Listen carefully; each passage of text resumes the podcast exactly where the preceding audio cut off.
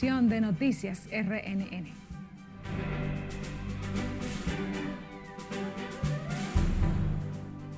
Vicepresidenta de la República encabeza los actos por el natalicio de Juan Pablo Duarte en esta ciudad de Santiago.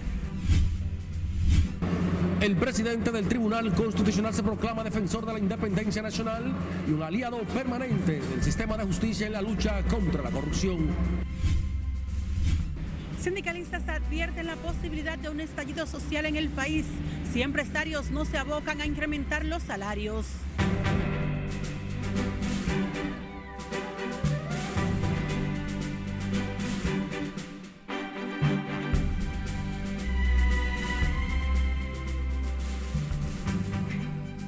Buenas tardes, muchísimas gracias por sintonizar RNN Canal 27. María Cristina Rodríguez les informa y estará junto a todo el equipo técnico y de producción compartiendo la actualidad en esta primera jornada noticiosa. Las centrales sindicales advirtieron la posibilidad de un estallido social en el país si los empresarios no se abocan a incrementar el sueldo de los trabajadores a la brevedad posible mientras hoy fueron juramentados los empleadores en el Comité Nacional de Salarios. Siledis Aquino está en directo desde el Ministerio de Trabajo y nos amplía. Buenas tardes. Buenas tardes. En efecto, por segunda ocasión, empresarios y sindicalistas volvieron a la mesa de la negociación aquí en el Comité Nacional de Salarios sin lograr acuerdos. Se hace necesario de que se ajusten los salarios. Nosotros esperamos que sea así y que no tengamos que producir manifestaciones ni convocar a marchas y piquetes. Luego de la reunión que se extendió por más de una hora, los sindicalistas advirtieron las consecuencias de no reajustar los sueldos. Lo que nosotros queremos decirle al sector empleador del país es que los trabajadores y trabajadoras de la República Dominicana están desesperados porque se produzca un aumento de salario, porque la situación inflacionaria del país es insostenible y ellos no deben jugar con candela. O sea, aquí puede haber una explosión social si no se reajustan los salarios prontamente. 35% de aumento a seis categorías salariales, gran empresa, mediana, pequeña, pyme, guardianes privados y trabajo de campo. De su lado, los empresarios dijeron estudiarán la propuesta.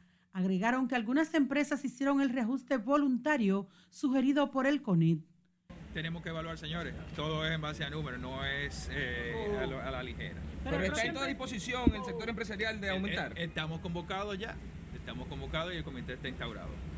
También los sindicalistas solicitaron al gobierno abocarse a realizar aumento de sueldo a los empleados públicos.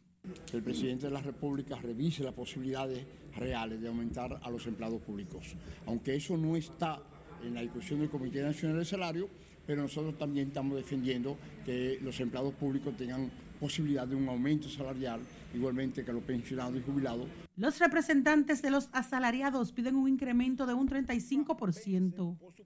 Aún se desconoce la fecha en la que empresarios y sindicalistas volverán a la mesa de negociación en este Comité Nacional de Salarios, donde se discute el aumento de los trabajadores no sectorizados.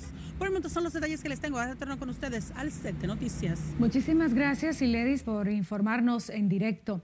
De su lado, el obispo de la diócesis de Baní, Monseñor Víctor Masalles Pérez, llamó a evitar que la ley y la justicia se combinen con la política y advirtió que el día que la política entre al Tribunal Constitucional deben cerrarlo. Margaret Ramírez está con más. El día, el día en que la política entre en el Tribunal Constitucional, el Tribunal Constitucional será otro, una oficina más. Con esta advertencia, Monseñor Víctor Masalles recordó a los jueces del Tribunal Constitucional el rol que deben jugar frente a los casos que se conocen en esa instancia. Masalle sostuvo que la justicia es imparcial, que busca lo justo y asemejarse a cómo Dios ve las cosas. El Tribunal Constitucional tiene que ser la última instancia en donde se busca un lugar desde donde se miren las cosas de un modo más elevado, más imparcial. Así como Dios ve las cosas muchas veces muy diferentes a como nosotros las vemos. El obispo de Baní consideró que el Tribunal Constitucional tiene que ser la instancia en la que se eviten que se juzgue por conveniencia, sino en base a lo justo. Porque muchas veces nos movemos por lo que pensamos, por lo que creemos. Pero la justicia busca algo más elevado todavía, lo que es justo. Y lo que es justo no es lo que yo pienso. Lo que es justo no es lo que yo quiero. Lo que es justo es lo que es justo. Y esa es la justicia que hay que buscar. Al oficiar la misa de acción de gracias por el décimo primer aniversario del más alto tribunal, advirtió que se oyen voces que quieren poner jueces a conveniencia. Esto es una aberración.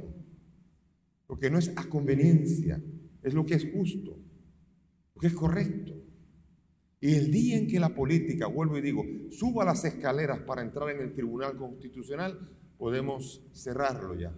En una misa que contó con la presencia de los jueces del órgano que preside el magistrado Milton Ray Guevara, Masalles planteó que el Tribunal Constitucional tiene que ser cuidado y custodiado porque se necesita un tribunal que apele a la justicia y a la verdad.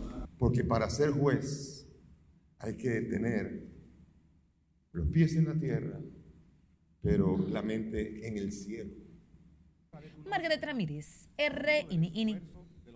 A propósito, el presidente del Tribunal Constitucional, Milton Ray Guevara, dijo que ese organismo es y será el guardián de la Constitución, la soberanía y la dominicanidad, consagrado en la Carta Magna. Nelson Mateo nos dice por qué. Buenas tardes, Mateo. Muy buenas tardes, tal como tú afirmas, Milton Rey Guevara dijo que esta alta corte ha dado ejemplo de cómo se defiende la soberanía nacional y la dominicanidad del pueblo dominicano y cientos de veces víctimas de desaprensivos que han querido desmembrar su democracia, quebrantar su soberanía y encarcelar su libertad. Milton Rey Guevara dijo que la Corte Constitucional ha sabido defender la soberanía y la independencia nacional en la sentencia 168-13 que niega la nacionalidad a los hijos de extranjeros ilegales en el país. Este Tribunal Constitucional está lleno de vida tiene un cuerpo saludable y robusto que protege a quienes más aman, a su madre, la Constitución, y a sus hijos, el gran soberano, el pueblo dominicano. En su rendición de cuentas, Rey Guevara externó un discurso nacionalista en el que llamó a defender la dominicanidad.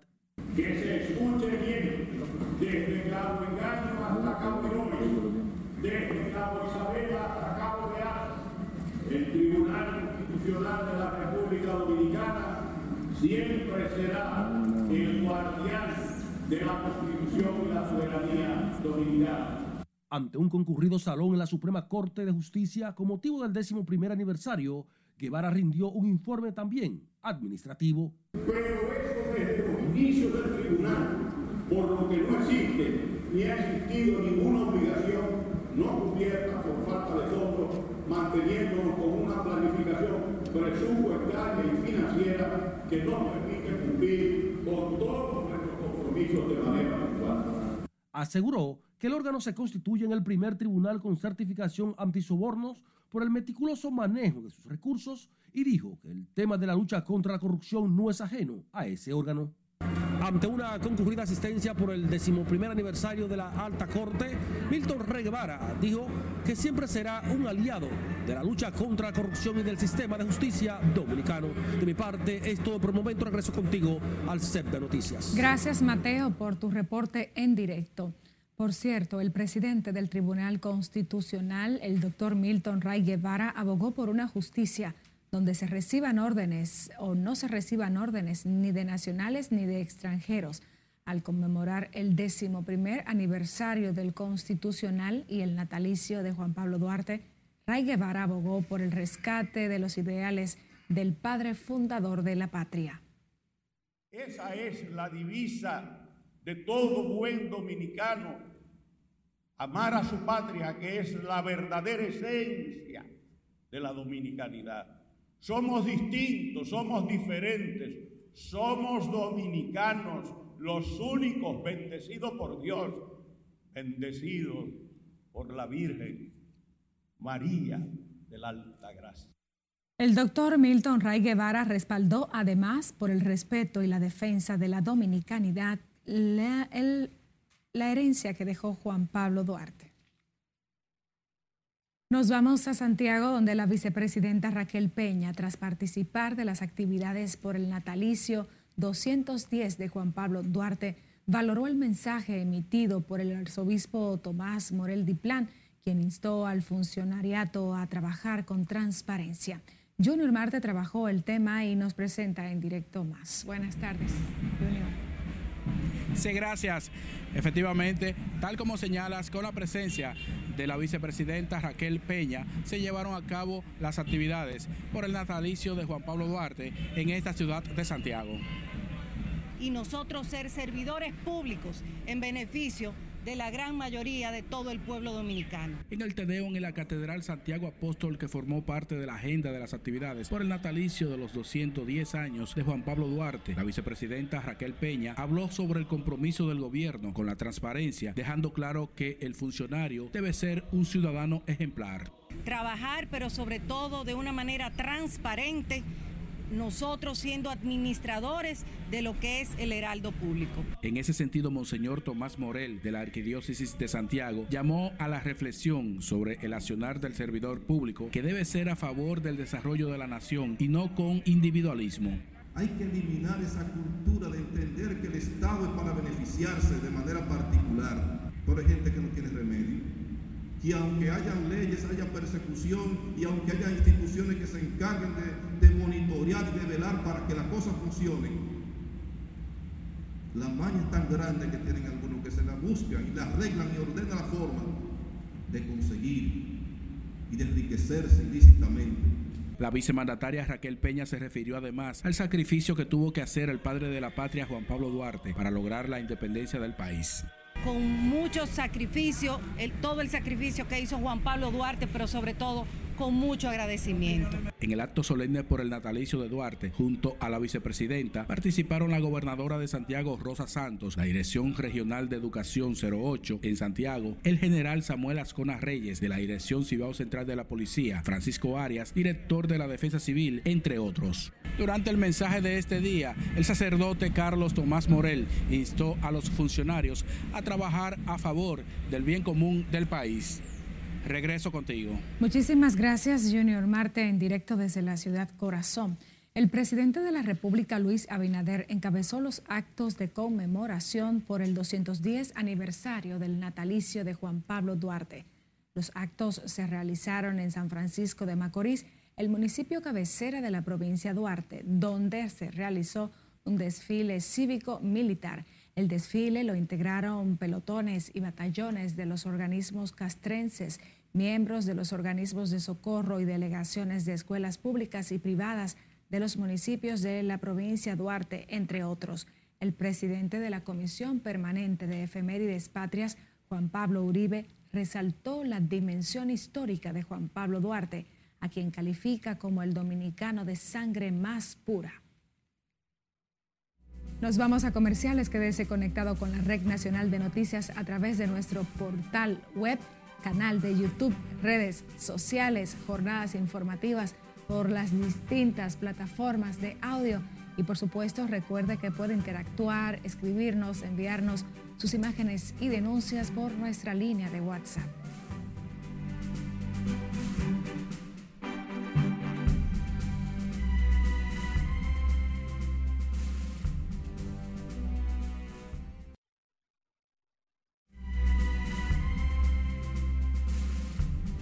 Retornamos con el plano internacional. Seis policías fueron asesinados este miércoles por bandas armadas en Haití, con lo que se elevan a 10 los agentes muertos en menos de dos semanas a manos de estos grupos que se han hecho fuertes en el vecino país.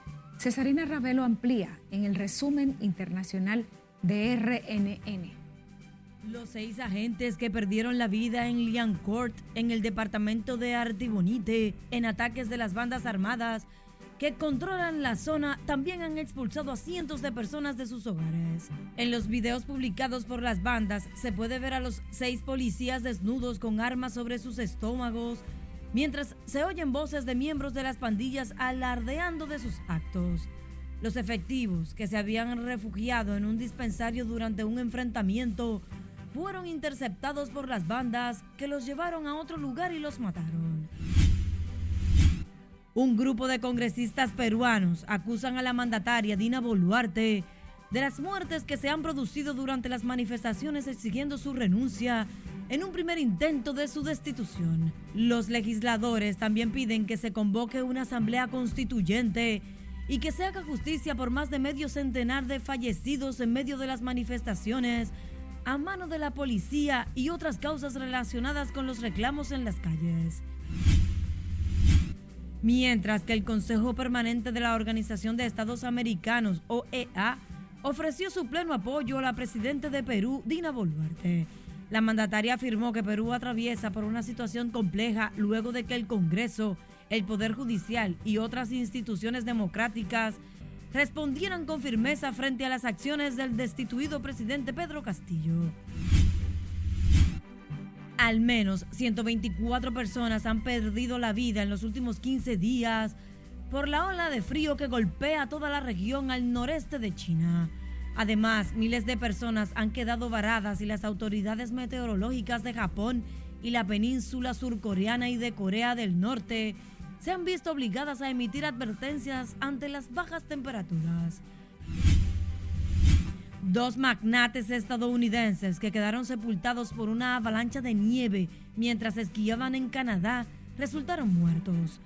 Los fallecidos fueron identificados como los hermanos Kingsley, presidentes del conglomerado Kingsley Enterprise, una empresa del sector inmobiliario y de la construcción y uno de los más prominentes líderes empresariales del estado de Pensilvania en Estados Unidos. España se apresta para poner fin a las mascarillas en el transporte público previsiblemente el próximo 8 de febrero, según ha confirmado la ministra de Sanidad Carolina Darías. La ministra aseguró que convocará al Consejo Interterritorial la semana que viene y que elevará la propuesta al Consejo de Ministros el 7 de febrero, por lo que la medida entra en vigor al día siguiente. Sin embargo, la titular de Sanidad adelantó que el uso de mascarillas seguirá siendo obligatorio en centros sanitarios como hospitales y centros de salud y en los sociosanitarios como farmacias, ópticas y clínicas dentales. Un dominicano se libró de pagar una multa de 500 dólares luego de mostrar su capacidad para bailar bachata. Cleury González se presentó ante un juzgado en Providence para apelar una multa que le había impuesto la policía por tener la música muy alta dentro de su residencia. El dominicano explicó al juez Frank Caprio, quien presta servicio en dicha corte desde 1985, que la policía le había castigado por la multa por un malentendido. El juez pidió a la traductora que le dijera al dominicano que bailara un poco de la música que escuchaba, logrando animar al juez, quien le redujo la multa de 500 dólares a solo 50. En las internacionales, Cesarina Ravelo, RNN. Retomamos el plano local. Una pareja residente en la Guayiga de Pedro Brand fue reportada como desaparecida por sus familiares. Se trata de Elizabeth Amarante Pacheco, de 24 años, y Luis Miguel Jaques Rodríguez, de 32. Ambos son padres de dos niños de 6 y 3 años. La familia cuenta que la última vez que tuvieron comunicación con la joven Elizabeth fue el pasado 23 de enero a las 10 de la noche. Según un amigo de la pareja, al no saber de ellos, se desplazó a la residencia y encontró a los niños llorando, al carro y la casa abiertos. Asimismo, camas, gavetas y muebles desorganizados. Narró que de la casa sustrajeron varias prendas, dos televisores y dos drones. La policía ha realizado las investigaciones del lugar y fue sorprendente el hallazgo en la vivienda de los desaparecidos de 193 mil pesos en efectivo, 35 cápsulas 9 milímetros, 23 plásticos de tarjeta bancaria de diferentes entidades, seis chequeras del Banco de Reservas, una laptop marca Asus de color negra, dos sellos de doctoras neumólogas, uno de la doctora Altagracia Miguelina Tejeda y el otro de Glenny Miguelina Díaz. Las autoridades incautaron ocho libras de marihuana sintética en el Aeropuerto Internacional de las Américas, que fueron enviadas en una caja procedente de Estados Unidos y que tenía como destino Santo Domingo Este. La caja fue enviada por un hombre que supuestamente reside en el Bronx, Estados Unidos, y la recibiría una mujer con domicilio en la autopista San Isidro, en la zona oriental de Santo Domingo. El Ministerio Público y la DNCD profundizan las investigaciones y tratan de establecer la veracidad de las direcciones y los nombres consignados en el envío. La incautación fue realizada por la Dirección Nacional de Control de Drogas y miembros del Cuerpo Especializado de Seguridad Aeroportuaria, en coordinación con el Ministerio Público. Empresarios envían propuesta de modificación a la ley electoral y piden mayores controles para evitar el financiamiento ilícito y su penetración en el sistema político y esfera de poder. Nelson Mateo con más.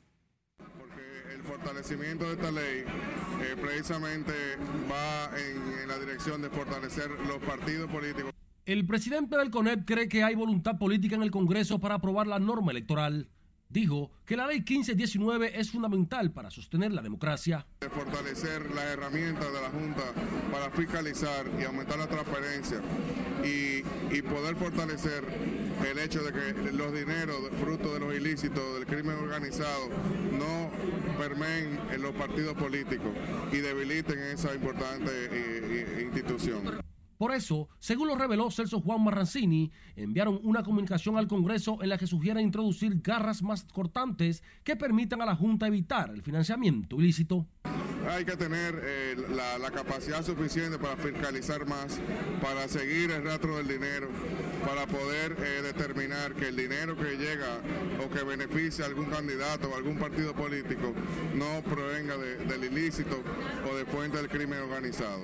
El CONEP y su titular también abordaron la reanudación de las discusiones salariales. Eh, hacer un análisis muy ponderado, sopesado, eh, para poder, eh, a través del diálogo tripartito, llegar a los acuerdos y, a buscar el balance necesario entre fortalecer, mejorar los ingresos de, los colaboradores de nuestras empresas y también el balance entre la capacidad de las empresas de poderlo hacer.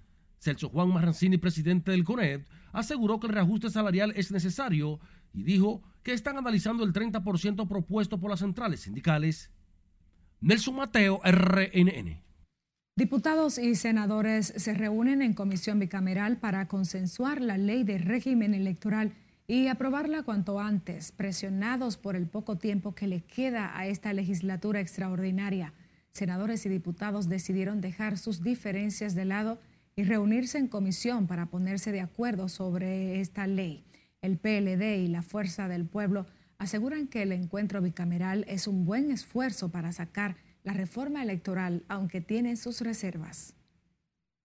Se trata de una conversación, digamos, extraoficial que vamos a sostener entre eh, senadores y diputados para ver cómo logramos arrimar acercar las ideas que tenemos sobre los diferentes tópicos en lo que hay divergencia para ver si logramos encontrar un punto de encuentro. Nosotros eh, somos coherentes en demandar que no podemos desaprovechar la oportunidad de que estamos reformando eh, toda la normativa en materia electoral para que el país se ponga a la vanguardia con, con todos estos temas con lo que tiene que ver con la automatización del voto, con lo que tiene que ver con la eliminación de esa práctica perniciosa que, es el transfugismo. Ya nosotros de alguna manera logramos consenso con el Tribunal Superior Electoral, con la Junta Central Electoral, eh, parte de la sociedad civil, porque estuvo Finjus eh, ahí como veedor, y lo que se ha aprobado, ellos están de acuerdo, aun cuando hay algunas cosas que ellos entienden que debían estar,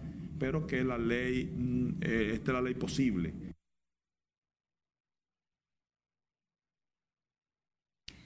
Asimismo, el transfugismo, el voto electrónico son los puntos de reclamos del PLD. Sin embargo, el presidente de la comisión entiende que el consenso está garantizado. El proyecto de reforma a la ley 1519 mantiene el tope de campaña invariable y medidas solo económicas y administrativas para su violación.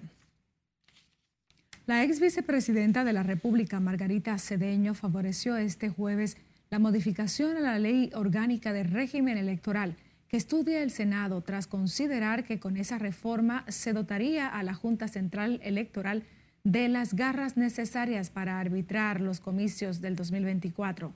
La exmandataria consideró que se le deben garantizar a la Junta Central Electoral las herramientas necesarias para garantizar la transparencia de los comicios electorales venideros Creo que al organismo eh, que está encargado, ¿verdad? Nuestra Junta Central Electoral, que está encargada de organizar eh, una parte importante de lo que es el fortalecimiento de nuestra democracia, como son las elecciones y la selección de quién sería el, director de este país como presidente de la República, pues tiene que tener, pues por supuesto, los mecanismos para garantizar esa transparencia y esa eh, honestidad en esa selección. Muy importante. Tras participar de una misa por el aniversario del Tribunal Constitucional y ser cuestionada por su tímida participación en actividades públicas, la dirigente peledeísta aseguró que continúa trabajando por su partido y su país. El gobierno dominicano presentó el Plan Nacional para la Seguridad Alimentaria del país, que busca llegar a la meta de hambre cero. Al presentar el plan, el ministro de la Presidencia, Joel Santos, reiteró el compromiso del gobierno en garantizar la alimentación de calidad para los ciudadanos. De esta manera, garantizamos no solo el derecho a la alimentación, sino también a la justicia social, conforme a los objetivos centrales de esta gestión de gobierno, que se concentran, coordinan y dirigen de manera planificada y transparente para de esta manera estar preparados en caso de que no se nos presentaran dificultades como país con respecto a la seguridad alimentaria y nutricional. En el país existe una buena producción y una autosuficiencia alimentaria. Hemos visto el esfuerzo del gobierno, hemos visto el esfuerzo del Ministerio de Agricultura y sus instituciones asociadas para aumentar la producción. Existe una muy buena disponibilidad de alimentos en el país. El problema es de acceso económico a esos alimentos. El programa estará enfocado en hacer más sostenible el sistema alimentario de las personas más vulnerables del país a través de la creación de políticas públicas para facilitar el acceso de la población a productos de la canasta básica a menor costo. El Plan Nacional de Seguridad Alimentaria está compuesto por siete ejes fundamentales, entre ellos el incremento sostenible de la producción de alimentos, aseguramiento de las importaciones, la reducción de las pérdidas de alimentos, entre otros. Nos vamos a comerciales, quédese conectado con la Red Nacional de Noticias.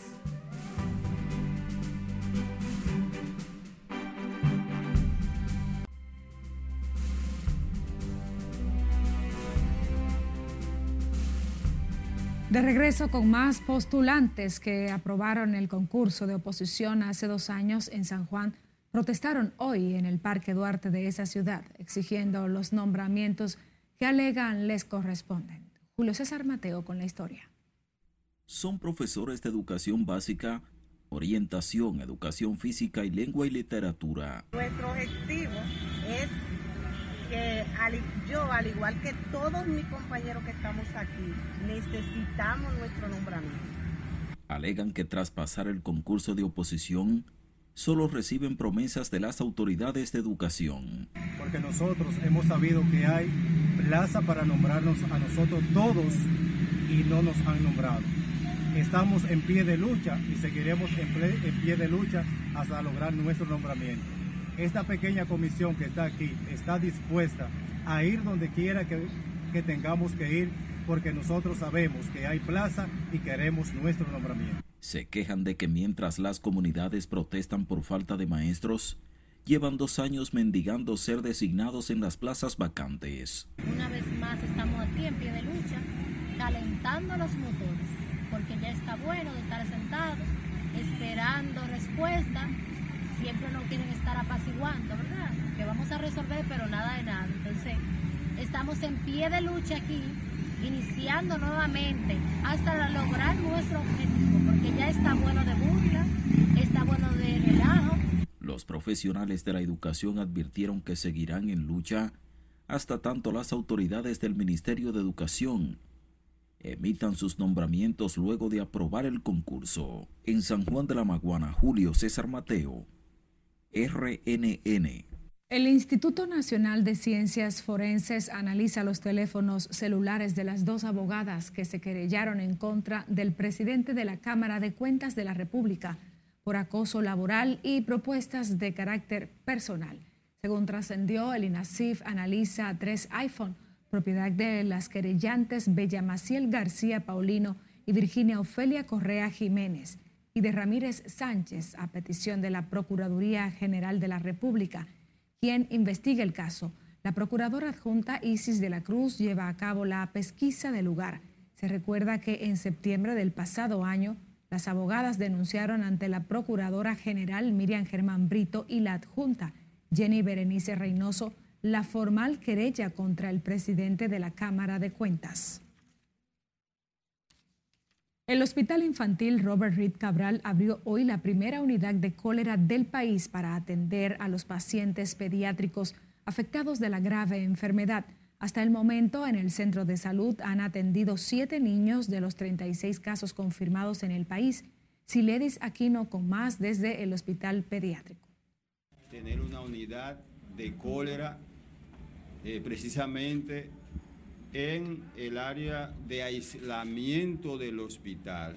Esta nueva unidad de cólera tiene cuatro camas para atender a los niños que lleguen al hospital Robert Rick Cabral con síntomas de la enfermedad. El director del Centro de Salud, Clemente Terrero, junto a los médicos encargados del área, cortó la cinta que dejó abierta la unidad de cólera. Esta unidad va a tener dos habitaciones, cada una de esas habitación va a tener dos camas, en total cuatro camas, una para niños lactantes menores de tres años y otra y una cama para niños mayores. Hasta el momento, Robert Rick Cabral ha tenido siete casos de cólera procedentes de Ocoa y Santo Domingo. Pues hemos tenido siete casos sospechosos en el hospital, con cuatro positivos y tres negativos.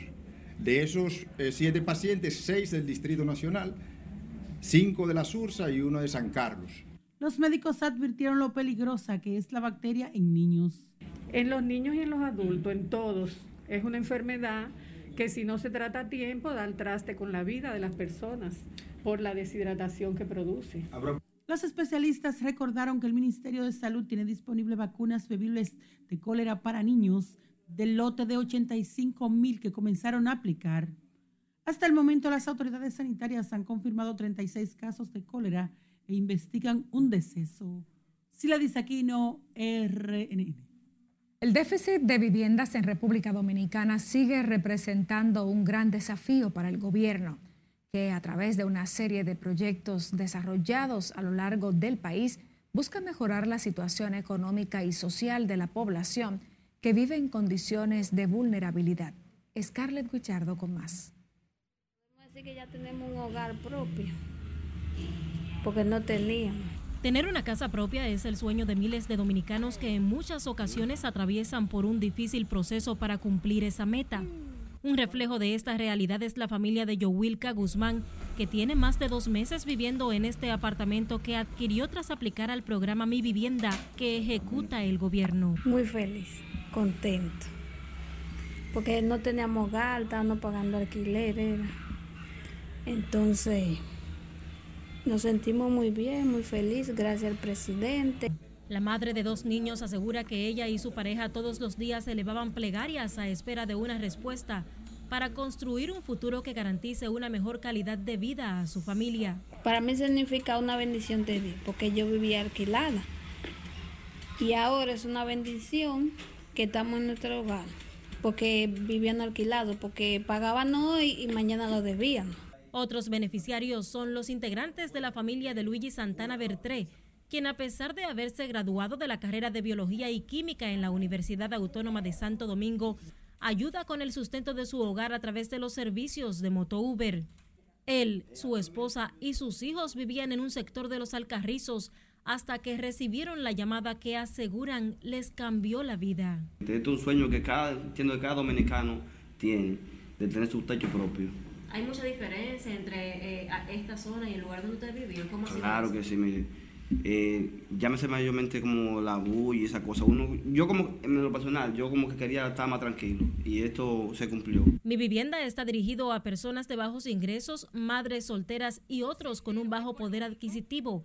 Para reducir el déficit habitacional en el país, la actual gestión de gobierno ha entregado cientos de apartamentos a ciudadanos que pasaron de ser inquilinos a contar con una casa propia para sus familias con proyectos que según las autoridades contribuyen a mejorar significativamente la vida de miles de dominicanos. Queremos mejores entornos porque sabemos que un mejor urbanismo mejora la convivencia, la calidad de vida y es fundamental para un desarrollo sano y sólido. En el caso del plan Mi Vivienda, las cuotas del pago mensual oscilan entre los 7 y 12.400 pesos para los apartamentos de dos y tres habitaciones y de acuerdo con datos oficiales, se espera que este programa habitacional, que en su primera fase inició con cinco proyectos en Santo Domingo Oeste, Norte y Este y la ciudad de Santiago, beneficie a más de 4.400 personas.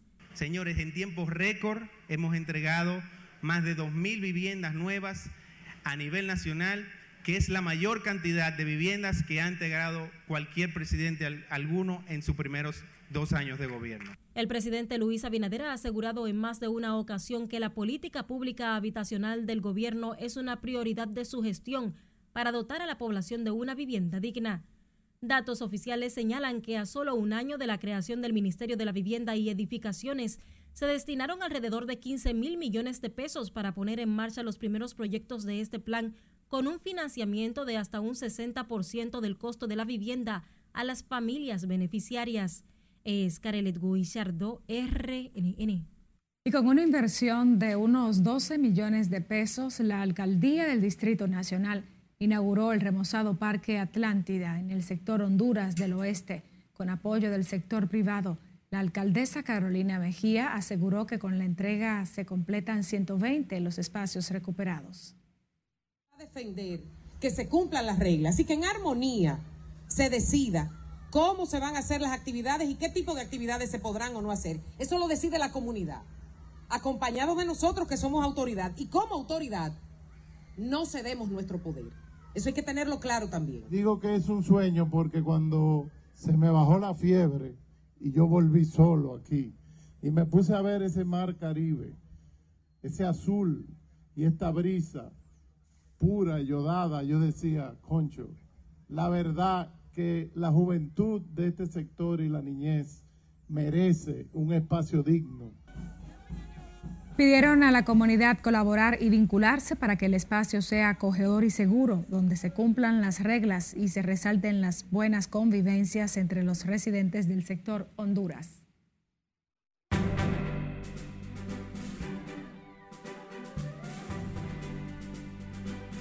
Saludos buenas, iniciamos la entrada deportiva escuchando al dirigente del equipo dominicano que va para la Serie del Caribe, José Offerman, sobre su equipo, entre otras cosas. Adelante, Offerman.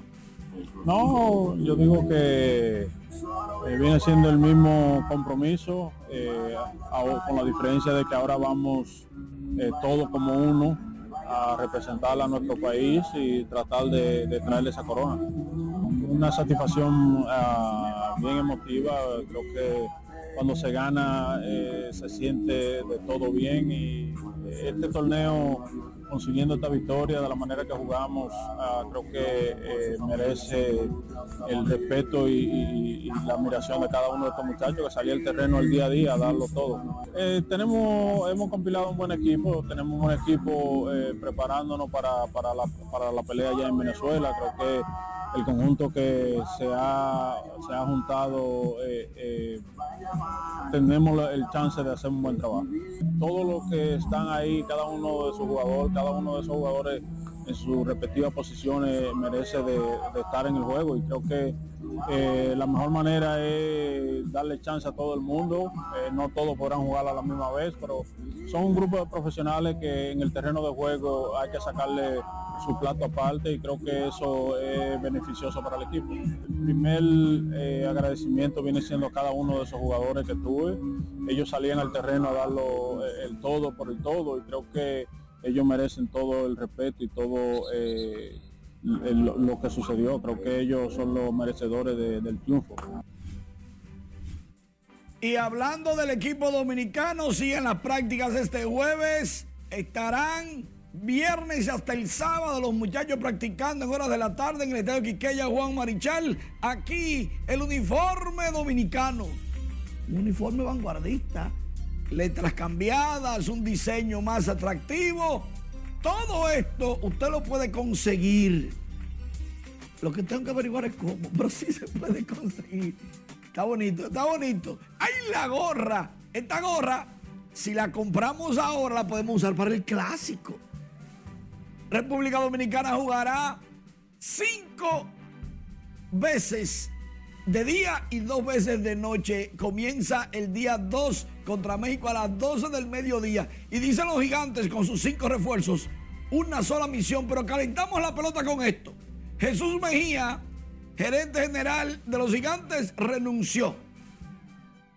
De buenas a primeras y sorprendiendo a todo el mundo, dijo bye bye. Por otro lado, Henry Urrutia dice que lo que hizo Ronald Acuña en Venezuela no debe de molestar a nadie. Bueno, es que Acuña celebra, hace un show cuando conecta un cuadrangular. Y a los fanáticos del equipo contrario, los Leones de Caracas, que dicho sea de paso ganaron el juego, se molestaron tanto que agredieron a la familia de Acuña en las gradas. La pregunta que se hacen todos, ¿y si Acuña en el clásico jugando para Venezuela hace eso? ¿Se molestarán los venezolanos? En la NBA, LeBron James le faltan solamente 158 puntos para alcanzar a Karim Abdul-Jabbar, ambos, ambos de los Lakers. Y en su más reciente partido contra los Clippers, LeBron consiguió nueve tiros de tres.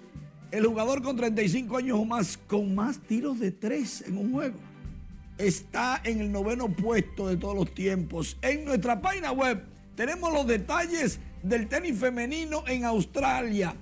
Sabelenka va contra Rivaquina en las finales. Damian Lillard en la NBA de Portland consiguió su cuarto juego de 60 puntos.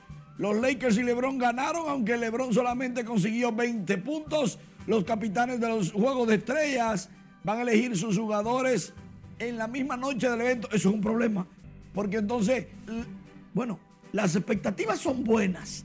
Los seguidores de la NBA no van a saber a qué equipo irle porque antes del partido es que van a elegir como se hacía antes. Pide. Eh, yo quiero este, quiero este.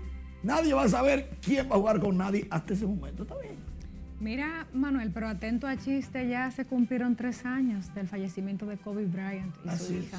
así es. Un hecho que todavía se mantiene muy vivo entre los fanáticos del deporte. Y los Lakers lo recuerdan mucho.